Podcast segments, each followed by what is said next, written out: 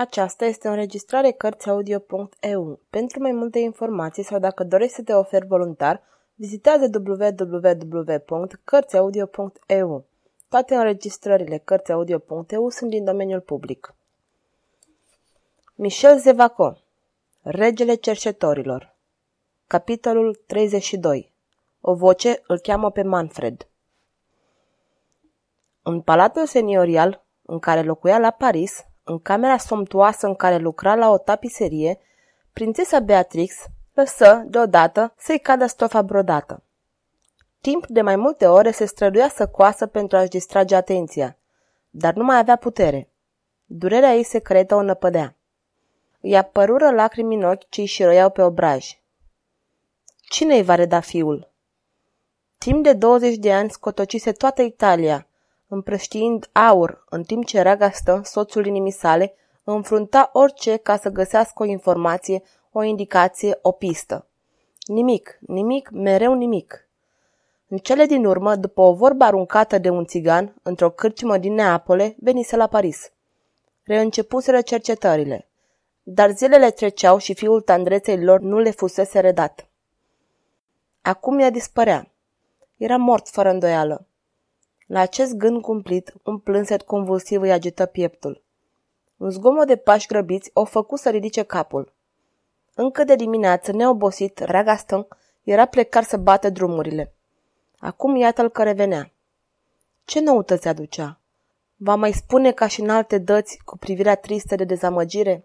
Nimic? Își șterse obrazul la iuțeală pentru ca el să nu vadă că plânsese și se repezi în întâmpinarea lui. El deschise ușa în același moment. Chipul său apărut luminat. Era profund impresionată. Bucurie, durere. Beatrix nu a putut să ghicească imediat. Fidelul spada cape se trăgea de barbișon cu putere și părea că împărtășește opinia stăpânului său. Ce e? Vorbește iute, adoratul meu, mă torturezi. O cuprinse în brațe cu o tandrețe de nespus. Liniștește-te, femeie dragă, nu e nimic, încă. Liniștește-te, am să-ți spun totul. Ea făcu un efort deosebit pentru a se stăpâni, dar ochii săi trădau febra ce ardea. Te ascult, murmură ea. Fii tare, Beatrix. Nici chiar eu nu știu dacă este o speranță sau o decepție ceea ce îți aduc. În această dimineață am revenit spre curtea miracolelor. Nu știu ce m-a atras în partea aceea. Dacă fiul nostru se află la Paris, mi se pare că în locurile astea îl voi găsi. Acolo l-a zărit țiganul din Neapole, îl întrerupse Beatrix. Acolo văzuse un tânăr al cărui nume nu știa și de care se spunea că este un copil furat. Oricum ar sta lucrurile, am bătut împreună cu spada ca pe toate străzile din apropiere, am intrat în toate tavernele discutând și întrebând. Ei bine? Ei bine, am aflat de la o santinelă de noapte căci cercetorii păstrează o tăcere îndrăjită și cu sabia la gât. Nu dezvăluie nimic din ceea ce se petrece în regatul lor. Am aflat că acum mulți ani o țigancă a dus la curtea miracolelor. Spune-mi odată, te implor! Nu un copil, ci doi copii furați. În același timp? Nu mi-a putut spune. Prințesa Beatrix se ridică și se aruncă de gâtul soțului ei. Unul dintre ei este fiul nostru, o simt. O conduse din nou până în fotoliul ei. E speranța care mă susține cum te susține și pe tine, spuse el. După ce am primit aceste informații, am făcut o ultimă încercare pentru a avea acces la Curtea Miracolelor. Am discutat îndelung, am oferit o avere. Eforturi inutile. Cercetorii ăștia au santinele care nu se lasă corupte. Mi-au râs în obraz. Nici regele însuși nu intră deloc aici, mi-a zis unul dintre ei. Spada capet trăsese sabia. I-am ordonat să renunțe. La ce bun? Am fi fost copleșiți de numărul lor și oricât ne-am fi străduit, n-am fi aflat nimic. Regret asta, adăugă el cu o anumită vehemență, dar este greșeala lor, nu a mea. N-au vrut să mă primească drept prieten. Cu atât mai rău pentru ei, voi reveni ca dușman și de data asta voi trece. Regele Franței este pentru mine. Crezi că François I va da curs petiției tale? Sunt sigur de asta. Îmi cunoaște influența pe lângă misiunea italiană care a sosit la curtea Franței. Până atunci, murmură biata femeie. Da, până atunci. Dar n-am spus totul.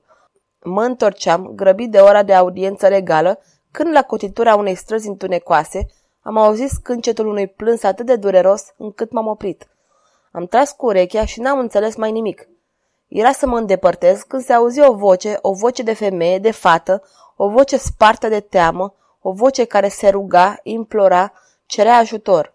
Vocea aceasta rostea un nume, unul singur care, fără îndoială, rezuma toată suferința și toată speranța nefericitei ființe care îl striga la întâmplare numele omului care ar salva-o dacă ar auzi această chemare. Beatrix aștepta, tulburată, dornică să afle. Ce nume? Ce nume?" se bâlbâi.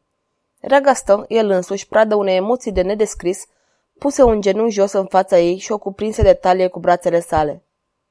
Am ghicit, cred, dar spunem numele ăsta, adoratule, trebuie să-l aud. Ce nume striga glasul acela? Vocea striga Manfred. Manfred? Spunea Manfred. Ești sigur? Ai auzit bine? Nefericita aceea îl chema pe Manfred? Atunci Manfred trăiește. Copilul nostru trăiește. Nu te-ai înșelat, știi? Uneori poți avea halucinații. Ai auzit bine? Manfred? Manfred? Chiar așa, Manfred, spuse Ragastă foarte palid. Strigătul nu venea de departe. L-am auzit foarte distinct. Spada capel a auzit ca și mine. Și ce ai făcut atunci? Am ascultat copleșit. Am ascultat cu toată ființa mea, cu toată dorința mea, cu toată dragostea. În semi întunericul ce domnește etern în acest cartier mizerabil, era greu să distingi de unde venea strigătul, dar vocea tăcuse. Și ce ai făcut atunci?" reluă Beatrix cu insistența oamenilor care se agață de o ultimă speranță. Am căutat, i-am spus unei femei despre strigătul pe care l-auzisem. I-am spus că strigătul părea că vine dintr-o maghielniță mizerabilă la câțiva pași de propria ei locuință. Ea mi-a răspuns că femeia care locuia acolo era o nebună pe nume Margentin, care trăia singură, striga adesea, adăugat ea. Nu-i dăm atenție, nu este rea. Am întrebat-o, sunteți sigură că această femeie trăiește singură? Singură, o cunosc de ani de zile. Toată lumea știe că Margentin trăiește singură ca un animal. Beatrix îl privea mereu cu ochii săi arzători. Reveni cu aceeași întrebare. Și ce ai făcut atunci? M-am dus la casa fetei și am bătut la ușă. N-a venit nimeni să-mi deschidă. Am forțat ușa, nu era nimeni. Am strigat. După un moment, pe scara în ruine, am văzut înălțându-se silueta îngrositoare a unei femei cu părul despletit care mă privea cu un aer sălbatic. I-am spus, o voce striga din aur aici. Dumneavoastră a strigat? Atunci și-a pus degetul pe gură și mi-a răspuns, St, nu treziți secretul de la Bloa. Eu râd și dumneavoastră mă face să plâng. La plecare i-am dat o monedă de aur. O lucire de rațiune îi sclipi în ochi. Mai am și altele, multe altele. Sunt bogat acum. Doamna cea bună mi-a aruncat o pungă plină cu monede de aur asemănătoare. Și am plecat, terminarea Gaston cu un glas de dezgust profund. După o clipă, Beatrix nu-l mai asculta. Cu o privire fixă medita. Casa asta, spuse ea, casa nebunei, nu se învecinează cu strada Frank Sarche? Gaston a avut un gest de surpriză. Chiar pe aceeași stradă. Este a doua sau a treia. Cum de știi asta? Nu știu, ghicesc. Mi se pare că am avut un vis. Dacă această speranță ar fi fost înșelată, cred că aș muri. Ascultă, reluia. Ieri dimineață mi-am permis să te însoțesc. Rămăsesem în Berlină cu spada cape, în timp ce tu scotoceai prin cartier. Un tânăr trecu călare. Nu-l văzusem. El a schimbat câteva cuvinte cu spada cape și vocea sa m-a mișcat până la cele mai intime fibre ale ființei mele. Când m-am aplecat peste portieră, era deja departe. Nu zâmbi, iubitul meu, auzisem această voce în trecut. Și această coincidență nu este stranie? Acest tânăr, al cărui glas am găsit atât de profunde corespondențe în inima mea, de mamă, ieșind din acest cartier de stradă în care a auzit adineaur o voce chemându-l, strigând Manfred. Ah, făcuia într-un elan de deznădejde și iubire.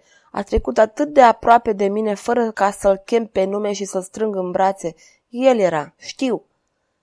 Ea îl privea pe Reagaston cu ochi neliniștiți. Poate, murmură. Era la rândul lui mișcat de această întâlnire căruia nu-i acordase atenție. Mâine, spuse el, Voi reveni și chiar dacă ar fi să scotocesc toate casele unele după altele, am să știu cine îl striga pe Manfred.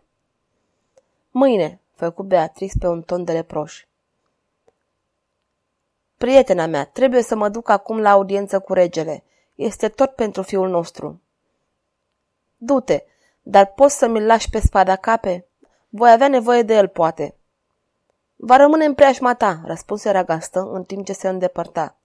Beatrix îl urmări cu privirea cu o nesfârșită tandrețe. Dacă am să-l regăsesc eu, murmură. O imensă speranță îi umfla pieptul. Îl chemă pe spada cape.